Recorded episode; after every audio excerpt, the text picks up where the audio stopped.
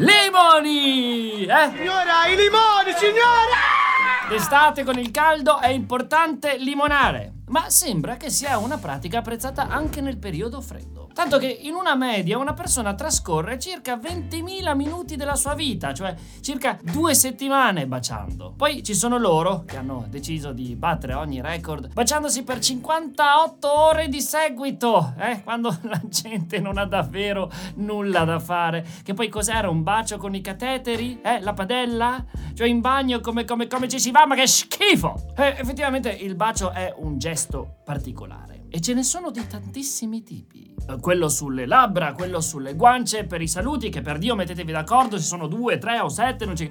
Quello bastardo sulla fronte, che a meno che non sei mia mamma e ho 40 di febbre, è da... sì, dai, bravo, stai zitto. Quello eschimese tra nasi, quello teaser, dove ci si bacia ovunque in faccia, tranne che dove vorresti, e fino al bacio romantico alla francese, eh, che poi francese non è per niente ladri. Originariamente era il bacio alla Fiorentina. Sono stati i soldati inglesi e americani a incasinare le cose mentre si trovavano in Francia durante la prima guerra mondiale. Sì, perché francese o fiorentino sono parole simili, eh? Mm?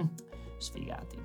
È andata davvero così, un, un, errore fonetico. L'importante era limonare, e limonare duro, tanto che nel dizionario della lingua erotica lo scrittore francese Alfred Deveux ci tiene a fare una precisione. Il bacio alla francese è letteralmente una penetrazione della lingua, un bacio molto più profondo, e torna dal momento che sempre quei soldati si caratterizzavano per dare dei limoni da porto d'armi, cioè ci sta insomma è stato in guerra che è un po' da che, che, che non limoni insomma. Ma mm, per piacere rimaniamo scientifici. Oh, proviamoci. Giustifichiamo per esempio questo bacio alla lucertola. Nella saliva maschile ci sono altissime concentrazioni di testosterone che tramite il bacio l'uomo passa alla donna. Questo perché il testosterone è l'ormone dell'eccitamento ed è nell'interesse maschile aumentare la libido femminile. Da lì le odierne evoluzioni tecnologiche come la gastroscopia. Ma non in tutto il mondo piacciono i baci. In Giappone non succede mai in pubblico e nemmeno più di tanto in privato. In alcune parti della Cina è percepito come una pratica orrenda. Pigmei e Tonga del Mozambico considerano il bacio un attentato all'igiene. Sono punti di vista, fin tanto che non diventano leggi. A Logan County è vietato baciare una donna che sta dormendo. In Iowa è vietato per un uomo con i baffi baciare una donna in pubblico. In Connecticut un uomo non può baciare la propria moglie di domenica, eh? Gente strana, eh? E, anche in Italia non si creda, mi dispiace per voi di Eboli, ma per legge non potete limonare in auto, pena dalle 50 alle 500 euro. Meanwhile, in Indonesia si pratica il mita kuku, pratica dove ci si mordicchia a vicenda le ciglia una, una, forma di bacio. Insomma, la questione del bacio è talmente complessa che esiste una scienza a sé, la filematologia, che sembra un reparto dell'ospedale e invece no. Studia tutti gli aspetti e le funzioni del limone e, e varianti. Ma addentriamoci. Quando nasce il bacio? L'origine del bacio, a detta dell'etologo inglese Desmond Morris, risale alla preistoria un tempo in cui le mamme nutrivano i piccoli masticando il cibo per loro, in modo da renderlo morbido e facile da inghiottire prima di passarlo ai pargoli, eh? cosa oggi rinominata omogeneizzati. Eh, questo modo di nutrire i bambini, simile a quello degli uccelli, tra l'altro, è in qualche modo collegato al bacio. Eh? che bello, eh? Eh sì, perché quando vi esplorate reciprocamente la bocca con la lingua, ritrovate quel benessere arcaico e quella sensazione di gratificazione e fiducia della nutrizione bocca a bocca. Umani. I neurobiologi hanno ridimensionato in questo modo il ruolo della passione e del sentimento nel baciare, effettivamente, affermano che la funzione del bacio è piuttosto quella di selezionare il partner con obiettivi squisitamente riproduttivi. Infatti sembra che le donne durante il bacio siano inconsciamente in grado di riconoscere e scegliere partner con caratteristiche chimiche diverse dalle loro. Perché? Perché un corredo genetico più diverso e complementare aumenta la probabilità di riprodurre una prole più adatta alla sopravvivenza. Ma come riusciamo a capirlo inconsciamente, cioè senza sequenziare il DNA del nostro partner ogni volta? Da alcuni esperimenti è emerso che è l'odore naturale a portare con sé questi segnali. Pensa a te che sguazzi nel Chanel numero 5 o in J'adore o... Quanta intelligenza il genere umano, eh? Quanta! Vabbè, comunque, in generale preferiamo gli odori delle persone che possiedono un sistema immunitario molto diverso dal nostro, ma con una grossa eccezione. Le donne che assumono anticoncezionali preferiscono invece odori provenienti da partner simili a loro. Tutta colpa degli estroprogestinici, che simulando una continua gravidanza eh, comunicano al cervello che la madre non ha più bisogno di cercare un compagno geneticamente adeguato. Ma non è finita qui. Klaus Wirkin, è un biologo svizzero che qualche anno fa ha realizzato un esperimento ad oggi molto famoso, facendo annusare ad alcune donne le maglie usate per giorni da uomini. Ah, sommelier. Era arrivato alla conclusione che l'odore sia il fattore determinante dell'attrazione sessuale, ma oggi sostiene che è il gusto dell'altro a dirla lunga sullo stato di salute e di fertilità. Il gusto scatena un processo intuitivo che ci spinge verso un partner dal patrimonio genetico differente dal nostro, con delle preferenze chiare cioè prediligendo chi ha sapore e odore diversi da quelli anche dei nostri familiari, eh? Cioè, se sa del nonno, lascia stare. Ha senso. L'obiettivo è sempre la potenziale riproduzione geneticamente più sana e ricca. Insomma, dare un bacio è il test ultimo che prova o meno se abbiamo davanti il partner giusto. Per questo dovete riempirvi di aglio, così se non va bene avete la scusa. Insomma, se avevate timori, senso di inferiorità o insicurezze nel dare un primo bacio, con questo episodio abbiamo dato il colpo di grazia, via. Andate e limonatene tutti! No, non voglio crearvi filemafobia. Sia mai, la paura di baciare è una fobia che esiste davvero, ma è diffusa per lo più eh, tra i molto giovani che sono alle prime armi e hanno paura del confronto e del, del giudizio, ma non, non c'è da aver paura. Vediamola così, il bacio è un modo per conoscere e vivere un'esperienza unica in due.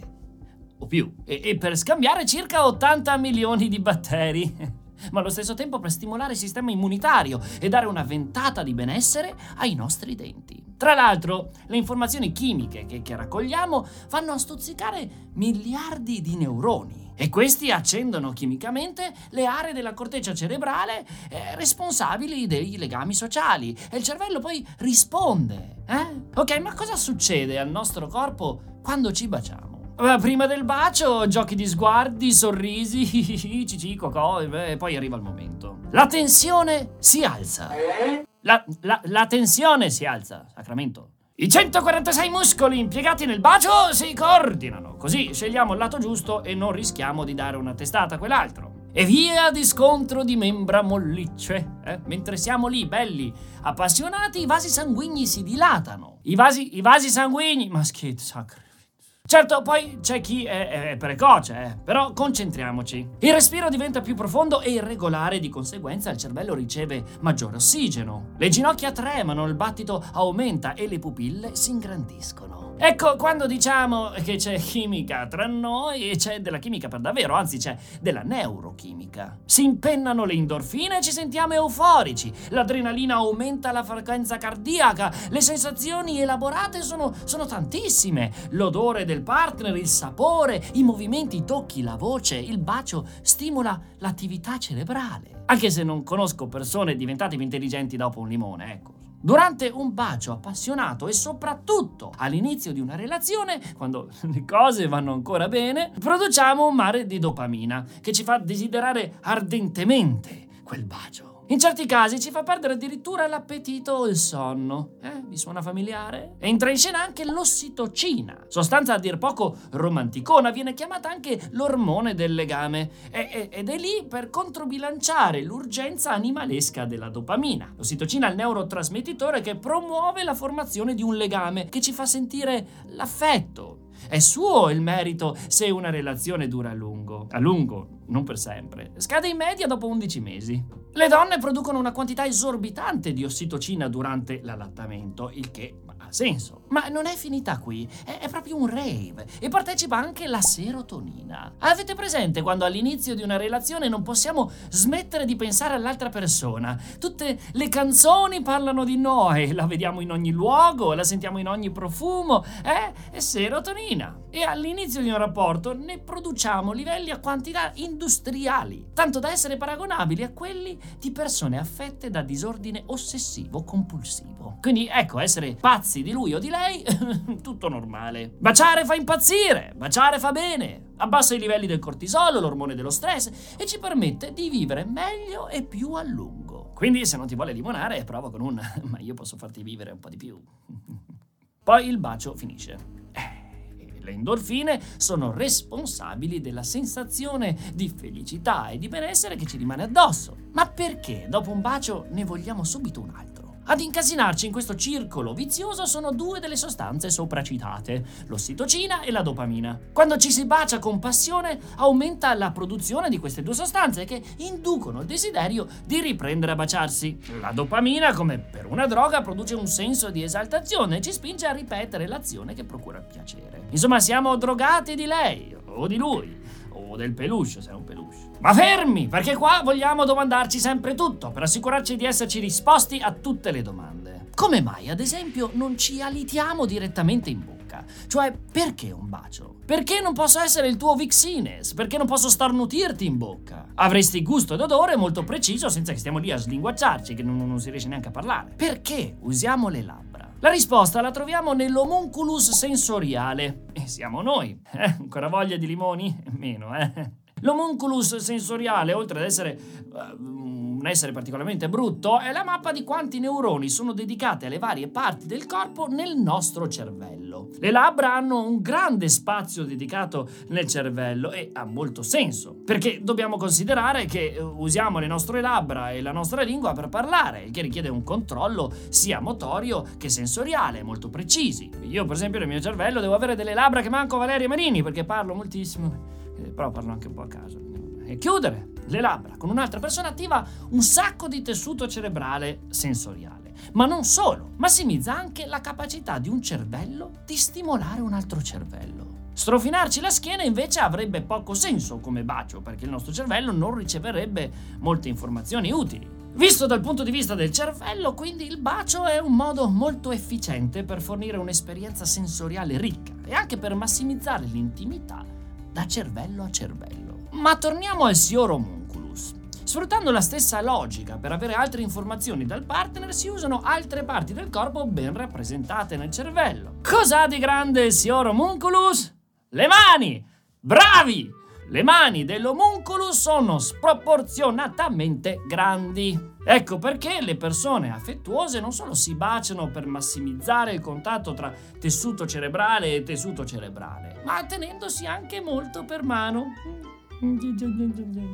Anche questo del bacio è un argomento ben snocciolato dentro il mio percorso di stati mentali, anche perché, come tutte le cose, va ben contestualizzato per comprenderlo. La predisposizione al bacio, come il toccarsi le mani, come la sensazione di attrazione stessa per qualcun altro o, o qualcos'altro, è certamente una poltiglia chimica che manco maga magò. Ma non possiamo non considerare l'aspetto psicologico, retaggio culturale e tanto altro che influisce nel nostro comportamento. Nella predisposizione al bacio, per esempio, un elemento molto importante è quello del disagio o della tensione sessuale. Ci sono molti comportamenti che ad oggi vediamo come elementi di debolezza rispetto ai grandi Latin lover là fuori, ma che sono in verità al centro di uno scambio sano e naturale di chimica. Per cui, se volete saperne di più su questo argomento, su, sull'attrazione, sull'amore, il sesso poi i conflitti e tanto altro, io non faccio che rimandarvi all'ennesima volta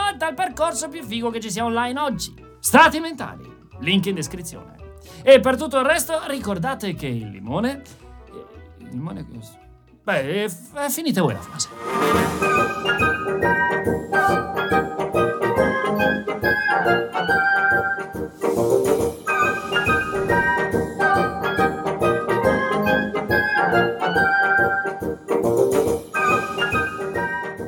Parlare... La devo rifare perché dove ho messo le accento? Non ci credo. ma porca di quella potenziale riduzione, riduzione, riproduzione. Ma to- ah, che cazzo! Essere ai